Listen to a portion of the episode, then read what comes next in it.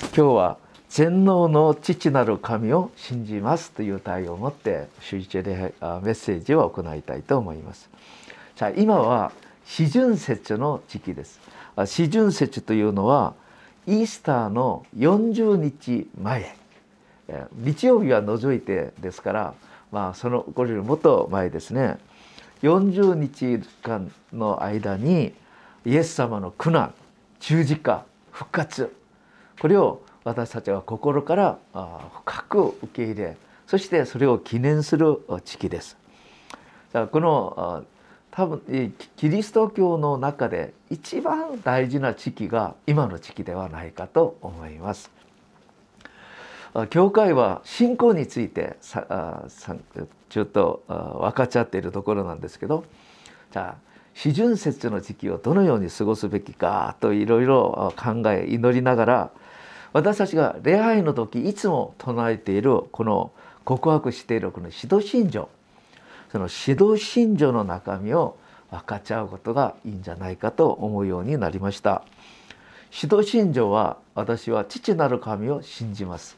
子なるイエス様を信じます。聖霊様を信じます。私たちの信仰の大事なことを告白する神様に唱える告白なんですけど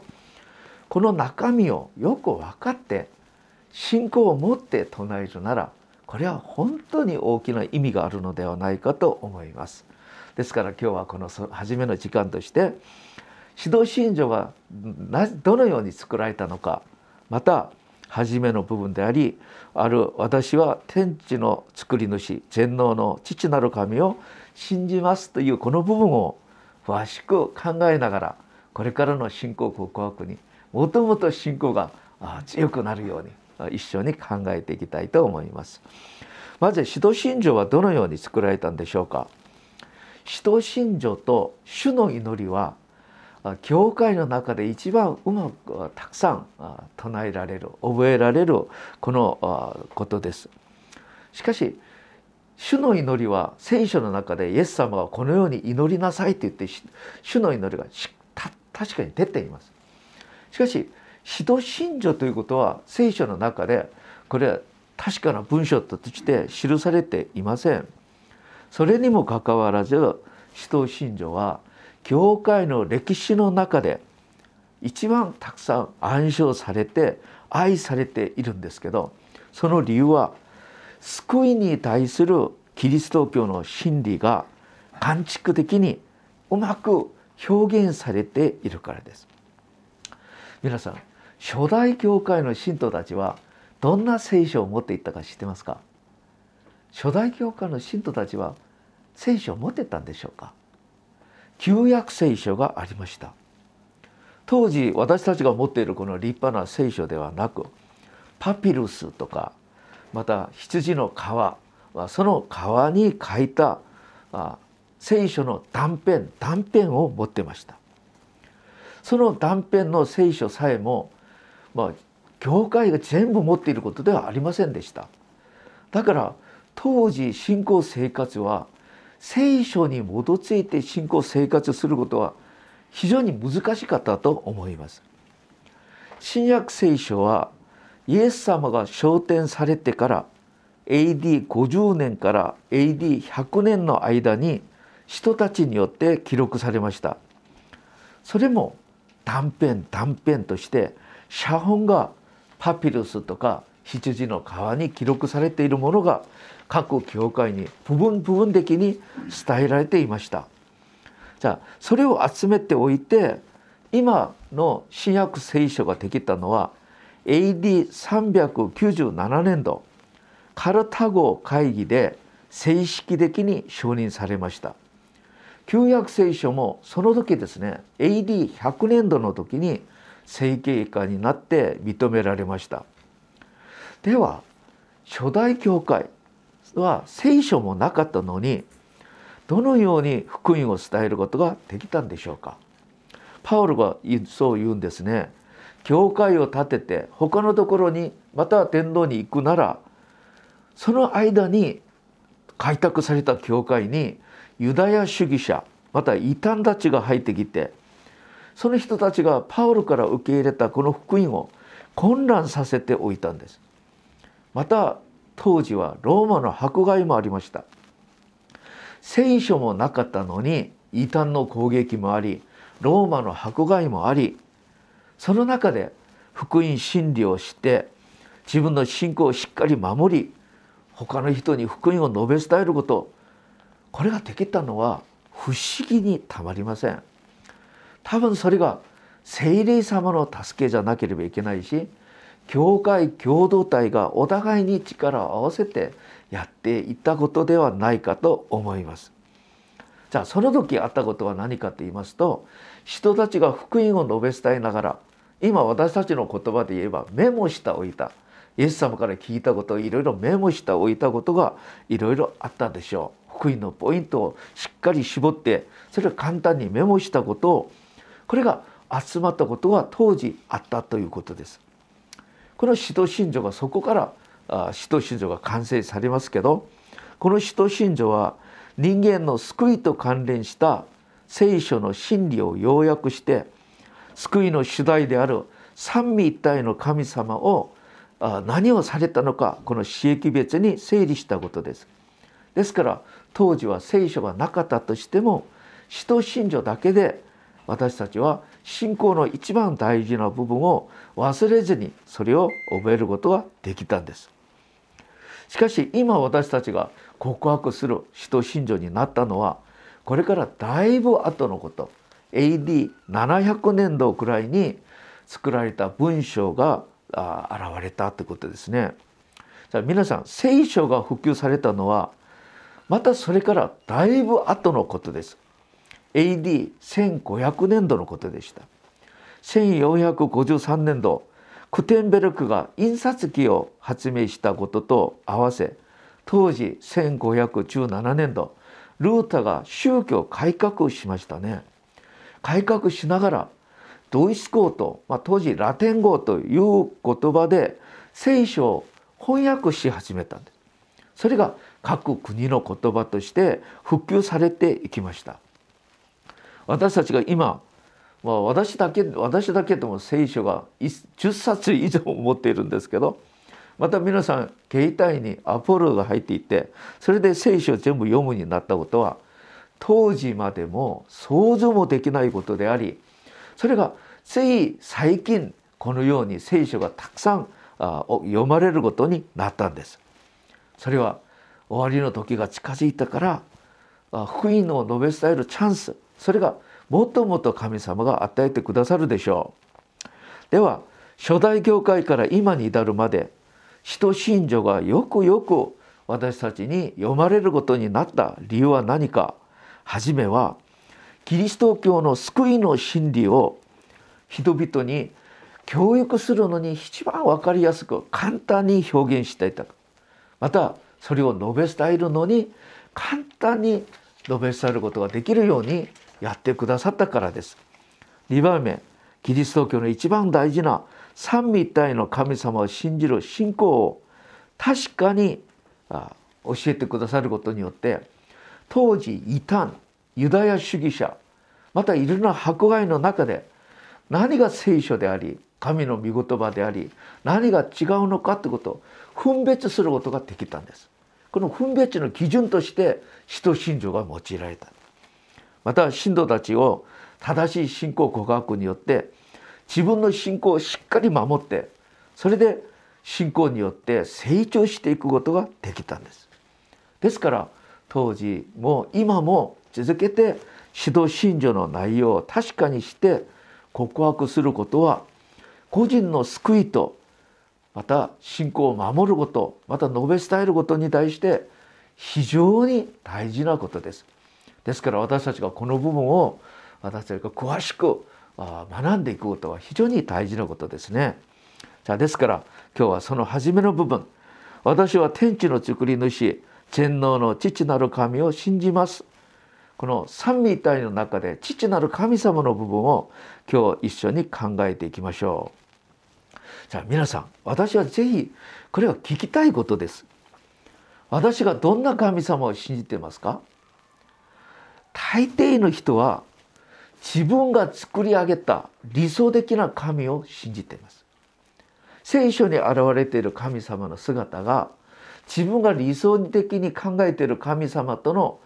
少し違うなら「えい私はこんな神は信じたくない」という人がたくさん現れるかもしれません。自分が作った神自分の理想の神を漠然的に信じることはこれは信仰ではありません。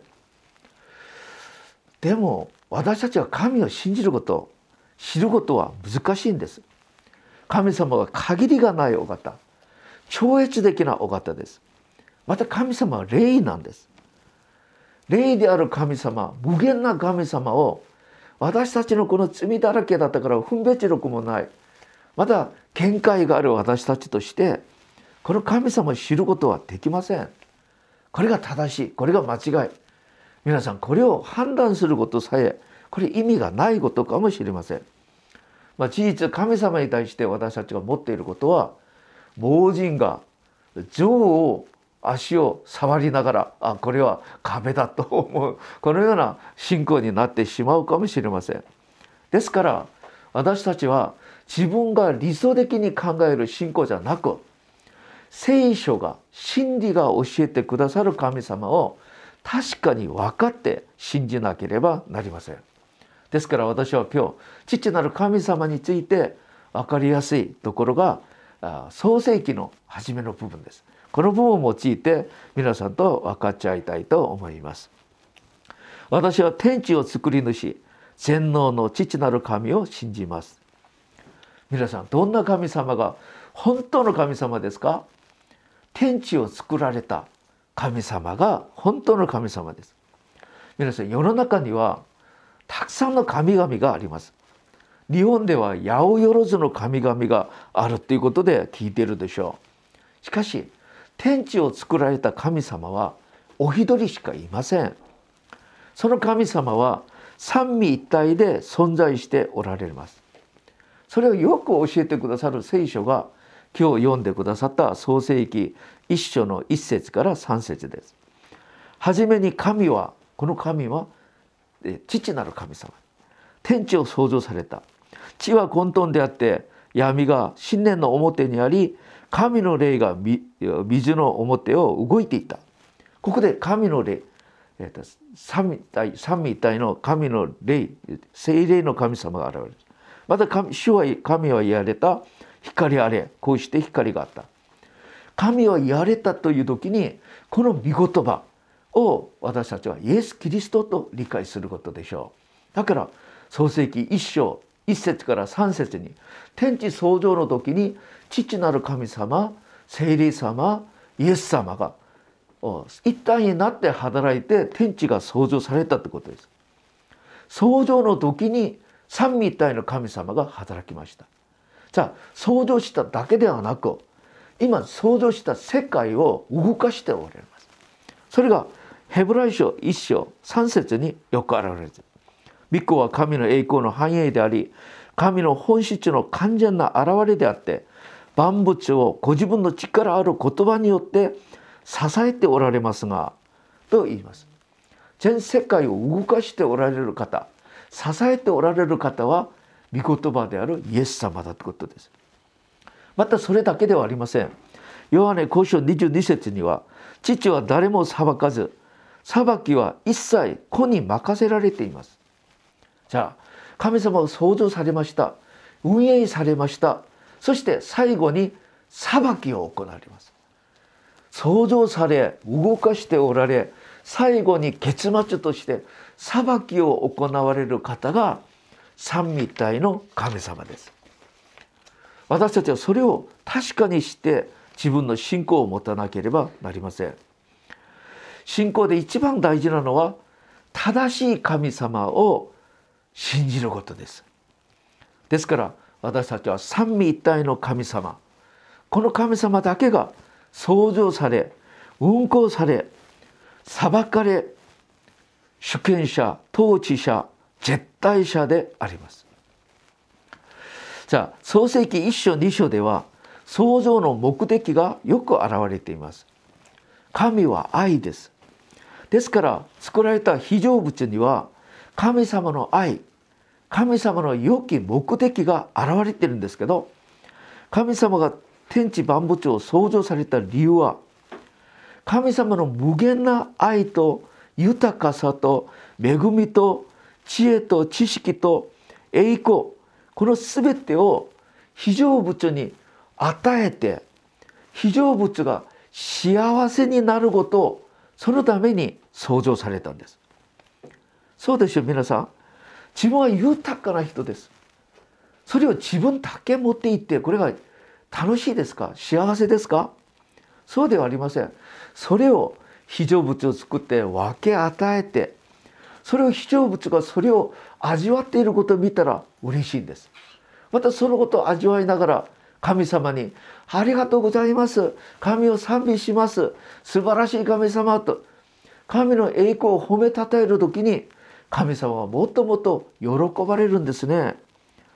これが神様が天地万物を作られた目的なんです。神様は私たちを利用して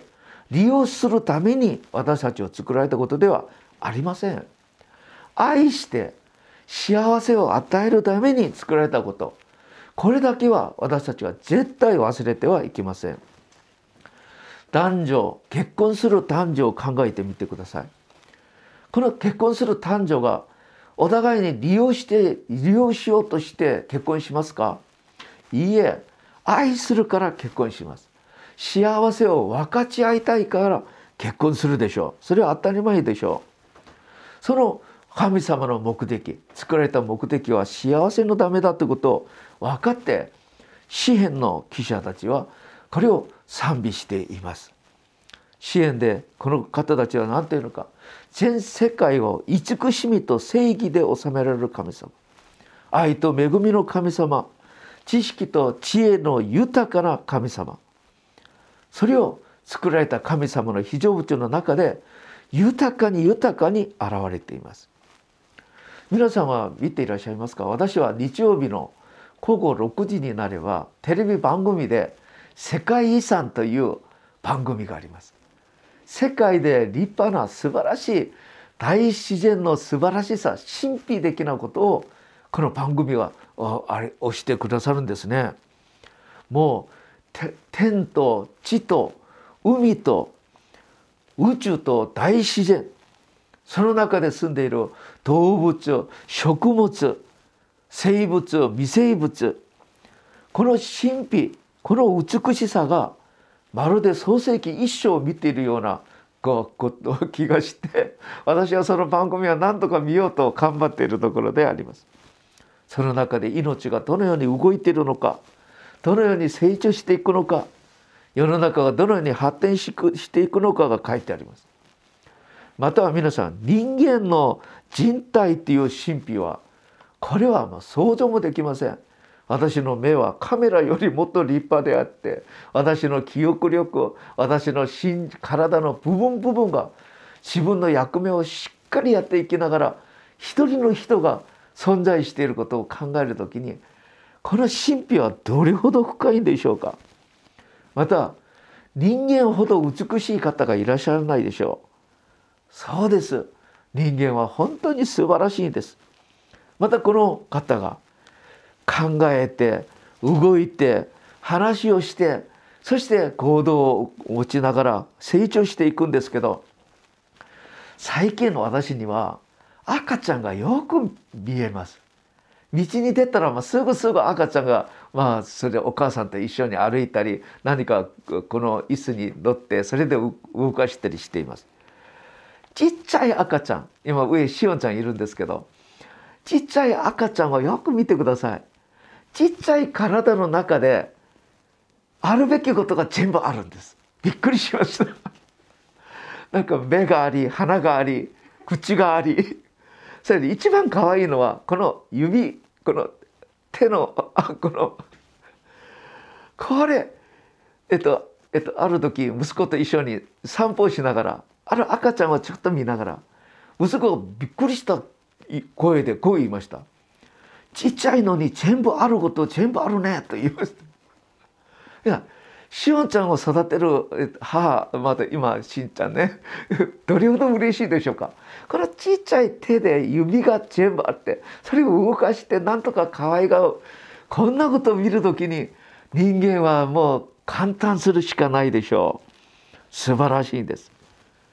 その子供がいつの間にか成長してそれで結婚してまた家庭を作ってまた子供を産んでまた子供が育てられてああそしてもう、まあ、自分は、まあ、いつまでも永遠に生きると思ったのにいついつの間にか年寄りになって まあ、あこう人生がこんなに変わっていくのかと考える。まあ埋めよ増えよ地に満ちて地を従わせよという神様の私たちに対するこの創造の命令計画。ここに神様の創造の摂理があるのではないかと思います。父が子供に子供が孫に孫がこの次にまたまたこの全てを伝えていく。この素晴らしい神様の摂理どのように考えていいでしょうか。ですから私たちが父なる神様のこの信仰告白する時に創造の知恵と計画と摂理を私たちがよく分かってから神様に感謝する心で神様に礼拝しているのかと。創造される神様主権者神様統治者神様その神様が私たちの父であることを考える時にこれこそ私たちには幸せ幸せではないかと思います。また人間を創造された神様。神様はこの世の中を全てを創造され運行され裁かれる神様が神の役割を対立者として人間を作って人間に全世界を任せられたんです。じゃあ神様がもうこの世界をうまく支配することができるように神様と同じような自由意志また知情意また神の知恵と神の清さと神の霊性を私たちに与えてくださいました。人間が素晴らしいのは神様のこの全てを属性を私たちに与えてくださったから人間は本当に偉大な存在なんです。人が子供赤ちゃんを産んだらその赤ちゃんがうれかわいがかかわいいから親は自分の全てを赤ちゃんに与えてあげてとにかく自分の子供を幸せにあげたいという心があるように神様もご自分が作られた人間が幸せになることを願って同じ心を持っています。特に全ての非常物また人間の幸せを神様が一番願われ人間にはエデンの園を与えてくださいました。皆さんエデンの園には人間の満足を全てありました。皆さん私たちが幸せになるためには満足があるべきなんですけど創世記2章9節見ますと「主なる神は見るからに好ましく食べるのに良いものそして中央園の中央には命の木と善悪の知識の木を生え出させられたという。見るのに食べるのにまた健康と秩序まで与えられました皆さんこの4つ4つの中で1つでも足りなければ幸せになることはできません。神様はよくよく知っておられます。ですから私たちには私たちの幸せのために神様は全て与えてくださいます。じゃあここで大事なのは心を神様の幸せの中にとどまることです。ここで大事なのは関係性と秩序なんです。神様と人間と万物。じゃあ人間は神様を拝みながら同じ人間を愛しながら万物を治める支配する。これが人間の役割です。この中で一番大事なのは神様との関係性です。神様との関係性をうまく持っていくことが大事なんだけど神様の役割は私たちに与えてくださる施してくださる役割です。人間はいただいたことをよくしてそれに対して感謝することが人間の役割です。感謝しながら礼拝する。神の恵みを忘れることはないこと。心をうまく守っていくことが人間の幸せに大事なことです。じゃあ私たちは神様の代理者使命人として神様との愛の中で使命をうまく担っていく時この世の中で永遠に永遠に幸せになるように作られた存在です。また神様は私たちの足りなさをよくよく分かっていらっしゃいます。創世紀2章18節には人が一人いるのが良くないと思いました。皆さん人が自分が考えたことではありません。神様はあなたが今良くないねってこと。神様が分かりました。人間がまず考えたことではありません。そして人間を助ける手として妻を与えてくださいました。家庭を与えてくださいました。ですから結婚と家庭に神様の計画があります。私たちが子供たちのために子供の幸せのために何でもしてあげたいように神様は人間の幸せのために全てを与えてくださると考えています。ですから人間は神様との関係の中で神様の身胸をよくして私たちがやるべきことをやりながら神様の身胸の中で関係性の中でいつまでとどまっていく。これが人間が一番幸せにこの世を過ごす方法です。この意味で私たちは神様をよく知らなければいけないと思います。最近子供たちがこのような話をします。なぜ私をこの世に生まれさせたのか。なぜこんなことを生まれさせて苦しませるのか。死にたい。私はこの世で生きたくない。なぜ子供たちはこんな話をするんでしょう。世の中が難しくて辛くてこう言うでしょう。しかしこれよりもっと問題は神様をよく知らないからです。子供たちが罪によって悪魔によって騙されて罪を犯して罪によって神様を塞がれて神様の身胸と幸せのために働いておられる神様は見えてこないんです。だから自分勝手に思ってなぜ生まれさせたのか。辛い人生早く死にたいいう話をすることではないでしょうか。これが今あ人間のまあ一番問題ですけどその中にいる人間を救いたいと思っている神様の熱心。だからこの人間を救うために救い主イエス・キリストを送ってくださり助け主聖霊様を送ってくださりまたよく分かるように聖書を与えてくださりまた魂の家庭である教会も与えてくださって神様は今も人類の救いの計画を熱心に成し遂げようと働いておられます。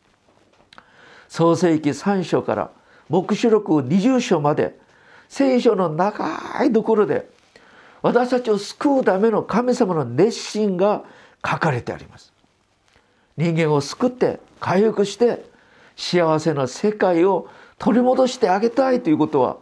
神様の切なる熱心です。その熱心がヨハネの3章15節神はその一人子をお与えになるほどによう愛された一人子を信じる者が一人も滅びないで永遠の命を得るためであり誰でもイエス様を信じて委ねて救われ回復され幸せになりなさい。神様は人間を本当に愛しております。何とかして人間を救って回復して幸せを与えるために今も熱心に働いておられる神様です。ここに私たち人間ができることは何ですか？悟った心で神様に感謝すること。賛美すること礼拝することです。その皆を崇めることです。素晴らしい神様素晴らしい神様いつも賛美しながらその方の愛をその方の熱心と働きを忘れないことです。皆さんこれだけは今日の礼拝でぜひ覚えていきましょう。神様の働きの目的は私たちが幸せになることだと。これは絶対変わりがありません。神様の働きの目的は神様が作られた私たちが幸せになることだってことです。ですから私たちは使徒信条の初めの部分。私は天地の作り主全能の父なる神を信じます。告白する時。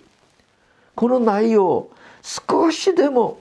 覚えて感謝しながら告白するなら父なる神様はどれほど嬉しく思われるでしょうか。神様の見心計画摂理をするなら知れば知るほど感謝しかありません。